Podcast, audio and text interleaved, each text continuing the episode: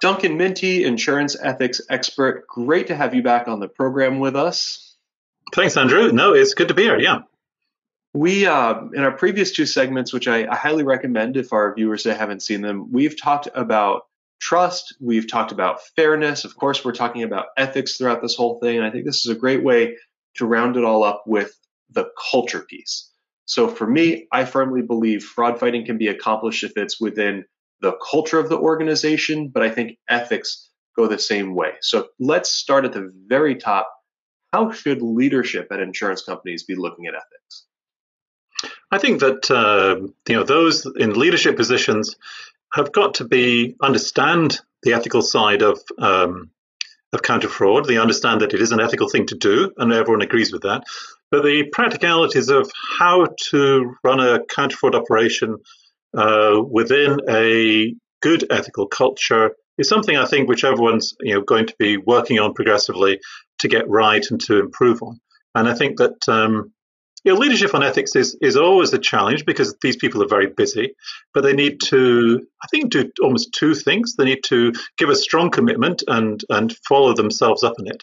And I think they then need to put the decisions on how to operationalize that through to the middle management people and support them in that delivery, so that those people at the more towards what we call here in the UK the coalface of counter fraud can feel empowered but also supported in tackling some of the sometimes ethical questions and dilemmas which can arise as to can we do this, should we do this, and I think that part of that is encouraging a diversity of voice within counter fraud operations, and a more challenge, a diversity of opinions.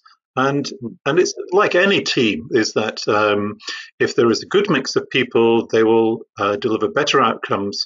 And I think counter fraud is absolutely part of that.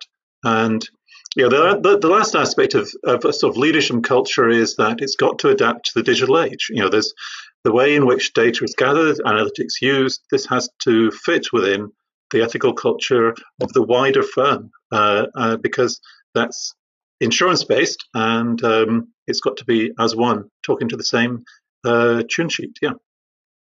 This all sounds good in theory, right? And I haven't heard anybody disagree with these concepts, but at the end of the day, there's no action without accountability, right? Yeah, I think that counter fraud makes some big decisions with big implications for people, for the sector, and there's an accountability structure needed to this to make sure that the confidence that the people within the insurance company, within the insurance community, within the public overall have in those decisions, that they're right ones, the fair ones, that they're being properly monitored.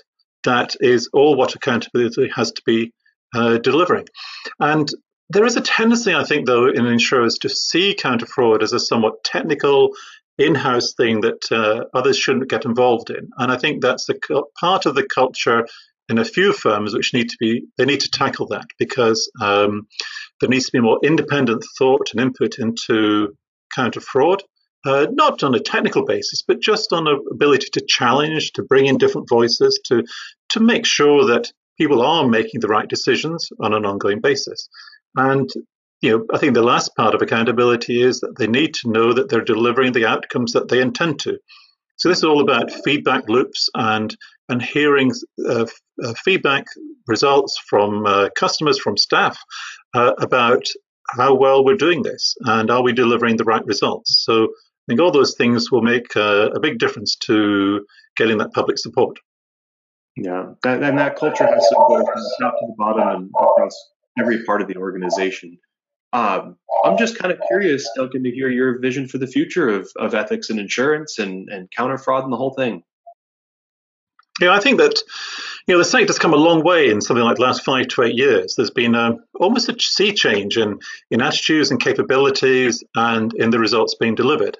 And for that to continue and to be built upon, I think that it's that shared commitment based upon shared standards that the public support, that the sector supports, to deliver counter fraud outcomes, that is really going to be at the heart of the success of the counter fraud community in the future. And I think that insurance companies have to be building for that now, because I think that data analytics is fine. It's all there. It's many firms have it. Many firms will be doing the same thing with it. But those who want to secure the trust of the public and their consumers, their customers, are those who will put trust mechanisms into place in counter-fraud as well as anywhere else, to deliver the outcomes that cause those people to say, I want to do business with this firm for longer and for more. Yeah. Putting trust at the top is a really good way to start, I think. Duncan, thank you so much. It's been really nice chatting with you. I love your thoughts on the industry and ethics and the challenges that we're all facing. Thanks so much for sharing your ideas with us today. That's great. No, I've enjoyed it too. And thank you, Andrew, for inviting me. My pleasure.